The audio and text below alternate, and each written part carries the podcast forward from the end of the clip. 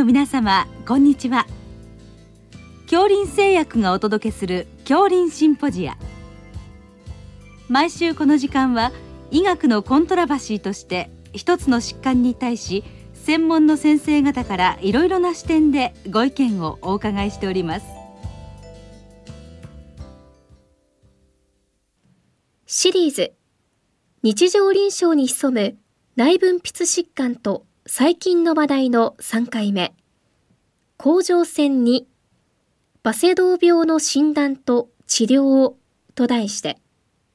慶應義塾大学腎臓内分泌代謝内科特任講師小林咲子さんにお話をいただきます。聞き手は国立国際医療研究センター病院名誉院長大西晋さんです。小林先生あの本日はあのバセドウ病の診断と治療についてまあいろいろ教えていただきたいと思いますのでよろしくお願いいたします。よろしくお願いいたします。まずそのバセドウ病、まあ、あるいはあの甲状腺機能亢進症ですかね、まあ、その病態はどんなものなのか教えていただけますでしょうか？はい、あのバセドウ病と言いますのは、えー、甲状腺ホルモンが、うん、あの体の中の甲状腺で、まあ、たくさん作られてしまうと。であの甲状腺ホルモンというのは代謝を上げる作用がございますのでそれがたくさんあることによって、うん、まあ、動悸、まあ、発汗息切れそういったことが起こってきたり代謝が上がりすぎて体重が減ってしまったり。まあ、そういったことが起こるような病気です。なるほど。はい、あの臨床の現場でその甲状腺機能亢進症やバセド病ですかね、見つけるコツというか見逃さないコツみたいなございますか？どういった点に注意したらよろしいでしょうか？そうですね。まああの症状ですと、はい、やはり動悸とか、はい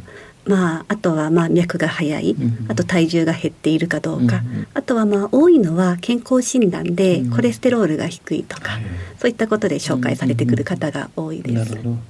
圧倒的に女性がやっぱり多いっていうふうに考えてよろしいでしょうか？うね、はい、やはり男女比一対五ぐらいと言われておりますので、若い女性が多い病気ですね。そうねそうしますとあの男性のバセドの人ってあんまり私も見たことはそんなに多くはないんですが、ついあの見逃しな感じにもなるんですが、はい、どういう点気をつけたらよろしいでしょうか？男性の方の場合は、えー、まあ、やはり、まあ、体重が減るとか典型的な、あのそんなに症状に差はないと思うんですよね。えー、ただあの女性にはなくて男性にたまに認められるものに周期性四肢麻痺というものがございましてあのまあ暴飲暴食などをした後にカリウムの値が下がってしまってで本当に脱力ですね。筋肉の力が落ちてしまって動けなくなってしまう。そういったことであの見つかることがあったりもしますね。重症の方そういう方もいます。あとご高齢の方にも一部いらっしゃるんでしょうか？そうですね。はい、あのご高齢で発症される場合には、うん、実はあのなかなかやはりわかりにくいです。ですね、あのバセドウ病は甲状腺が腫れてくる免疫的に腫れてくる病気なんですけど、うん、高齢の方ではあまり甲状腺が腫れない。うんとかあとはいわゆるその今言ったような動悸とか頻脈そういった症状があまり出にくい、ただ体重が減っていく、あの食欲がなくなってしまってあのそれで体重が減ってしまって見つかる方もいますので、まあ、どうも体調が悪いっていう人に、あのバセドウ病の可能性も考えて検査をしてみるといいかもしれません。それではその検査の進め方ですが具体的にはどのように進めていったらよろしいでしょうか？はいあの甲状腺のホルモン、うん、まあ大体採血の検査を行います。で甲状腺のホルモンフリー T3 フリー T4、TSH という、まあ、甲状腺のホルモン関連の検査をした上で、さらにバセドウ病というのは、まあ、自己免疫的な病気であの甲状腺の膜の受容体に対する抗体ができる病気ですので、そのバセドウ病に特異的な抗体というのがございますので、そういった検査をいたします。でそれで甲状腺のホルモンが明らかに多くて、今申しました抗体が高いようでしたら、まあ、あとは他にもいくつか診断基準はございますけどそれで診断となる場合がほとんどですね。画像検査も役に立つ場合もあるんでしょうか、はい、そうですね、うん、先ほど申しました通りに甲状腺が少し腫れることが多い病気ですので、あの超音波の検査を、えいたします。甲状腺が腫れていたり、あとは甲状腺のまあ血流と申しますけども、すごくそうい。ったものが多い時にが特徴的な所見ですねそうしますと最終的な確定診断っていうのは、先生どのようにつけてらっしゃいますでしょうか？まあ、あの、うん、本当は細かい診断基準では、うんうん、あの特殊なアイソトープ検査というものもしなくてはいけないようなんですけれども、まあ、現実的にはあの甲状腺ホルモンが多いことによる症状がまずあって、で甲状腺のホルモンはフリー T3 フリー T4 というものが高くて、まあ、脳の下垂体から出てくる TSH というホルモンが低くてでさらにあのバセドウ病に特異的な抗体と申しますか TRAB TSH 受容体抗体というものが十分高ければもうほぼそこで確定診断ができます。なんかあの鑑別診断で気をつけなきゃいけない病態とかございますそうですね、うん、あのそれは無痛性甲状腺炎というものがございまして、うん、バセドウ病と同じように甲状腺ホルモンが高い病態なんですけど、うん、バセドウ病と違って、あのバセドウ病は甲状腺ホルモンが長く作られ続ける病気なんですけど、無痛性甲状腺炎というのは甲状腺がなぜか破壊が起こっている状態。で大体3ヶ月以上続くことはございません。なので放っておけば自然になるものなんですけどそこにバセドウ病の治療をしてしまうとあのすごく甲状腺機能低下症になってしまった。りあとはこのバセドウ病の治療薬は副作用もございますのであの本来必要がない方にそういった薬を投与してはいけないと思いますので最初の段階でバセドウ病なのか、まあ、無痛性甲状腺炎なのかということの鑑別をしっかりすることが大事だと思ってます。それであの治療の話に移りたいんですけども、はい、やっぱりまずはあの内服治療が適用となるんでしょうか？はい、はいあのバセドウ病の場合はやはり抗甲状腺薬という甲状腺ホルモンの合成を抑えるようなお薬を飲んでいただくというのが基本的な治療となってまいります。具体的にその初期量とかっていうのはガイドラインみたいのがあるんでしょうか？そうですね。えー、あのある程度まあ甲状腺のホルモンの量に、うん、あのまあ採血の結果に、うん、まあ応じて大体の量は決まっているというところがございます。例えばあのメルカゾールを使われるんだと思いますけれども、はい、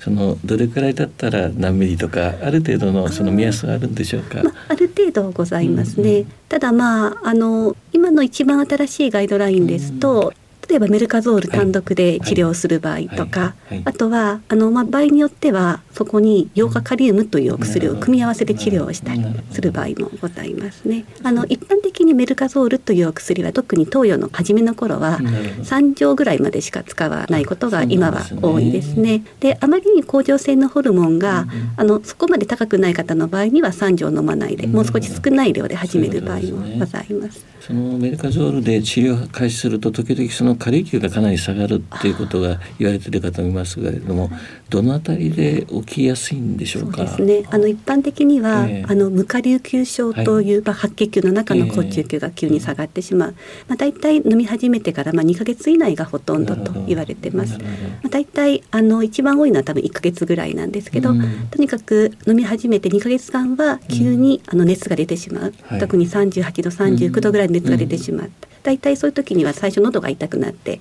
風邪のような症状で始まることが多いので、うん、そういった時には本当に気をつけておく必要がございます。それで検査でもしそれが見つかった場合はその後の対処はどのようにしたらよろしいでしょうか？それはですね、あのまあ大事なことはやはりまずそのままにしておかないで、まあやはり医療機関に必ず連絡をいただくというのが大事ですね。あとはメルカゾールに関してはやっぱりそれは早くやめた方がいいです。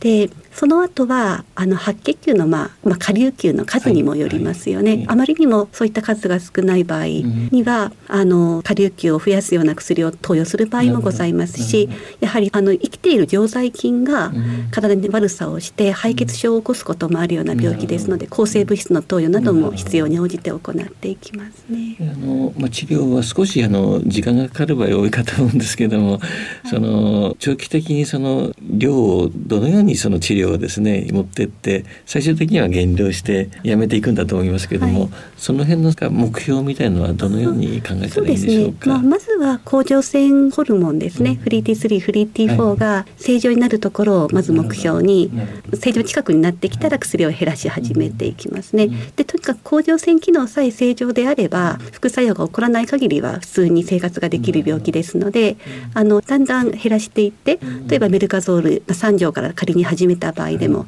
まあ、1錠まで減らしてでその後は1日おき1錠ぐらいまで減らせる方は減らして、まあ、半年以上飲んだところでさらに抗体もまあ陰性だったりしたら、まあ、中止を考えたり。でも大体やはり2年間ぐらいは薬を飲むことを思っておいていただいた方がいいと思いますね。少なくとも2年間ですね。はい、ありますね。あのたまにではなく多くいらっしゃいます。すね、はい、半分以上いらっしゃいますので。なかなかやはりバセドウ病と診断されると、うん、まあ残念ながら完治ということはあまりないと考えていただいて、あの付き合っていく病気となってしまうところはございます。あの内服治療以外の治療もあるかと思いますけれども、そのあたりについてちょっと教えていただけますでしょうか？はい、あの内服治療以外の治療はあの根治治療と申しますけども、はい。はい、アイソトープを飲む、アイソトープ治療と、うん、あとは甲状腺をも取ってしまう甲状腺摘出術となります。それでまああの甲状腺摘出術の方は本当に文字通り甲状腺を取ってしまう、まあ、外科的に取ってしまうもので、まあ、これは甲状腺が、まあ、特にすごく大きな方とかあとは甲状腺の中にまあ悪性腫瘍がある方とかそういった方が対象となりますね。でアイソトープ治療は比較的一般的にあのどなたでも行うことができやすいんですけれども、まあ、注意点としてバセドウ病眼症があの重症のものがある方とかあとはそうですね、まあ、妊娠後早めに、あの近く妊娠を予定されている方は、少しあの行いづらいところがございますね。アイソトープ治療したら、あの少なくとも半年、まあ、通常は1年ぐらいは避妊をしていただいた方がいですね。かなり有効率はやはり高いって考えてよろしいんでしょうか？と考えております。あの米国アメリカなどでは、うん、あの治療はあのかなりアイソトープをよくされていると思っております。すね、逆に少し低下していく場合もあるわけですね。すね。なかなかあのこういった根治治療で治すっていうのはやはり難しくて、ね、まあ手術はもう甲状腺を取ってしまいますので、はい、必ず甲状腺機の低下症になって補充療法ですね、がずっと必要です。アイソトープ治療でもやはり全く何も飲まなくて良いという状況までいく方はあまり多くなくて、まあそうですね。やっぱり5年間ぐらいで34割ぐらいの方が機能低下症の方になってしまったり、まあ、場合によってはもう一回治療をしたり、まあ、いろんな方がいらっしゃいますね。はい、小林先生本日はどうもありがとうございました。ありがとうございました。シリーズ日常臨床に潜む内分泌疾患と最近の話題の3回目甲状腺にバセドウ病の診断と治療と題して、慶應義塾大学腎臓内分泌代謝内科特任講師、小林咲子さんにお話いただきました。聞き手は、国立国際医療研究センター病院名誉院長、大西晋さんでした。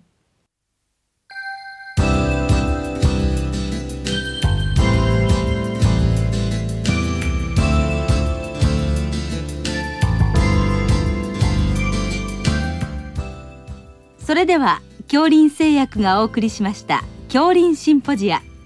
来週をどうぞお楽しみに。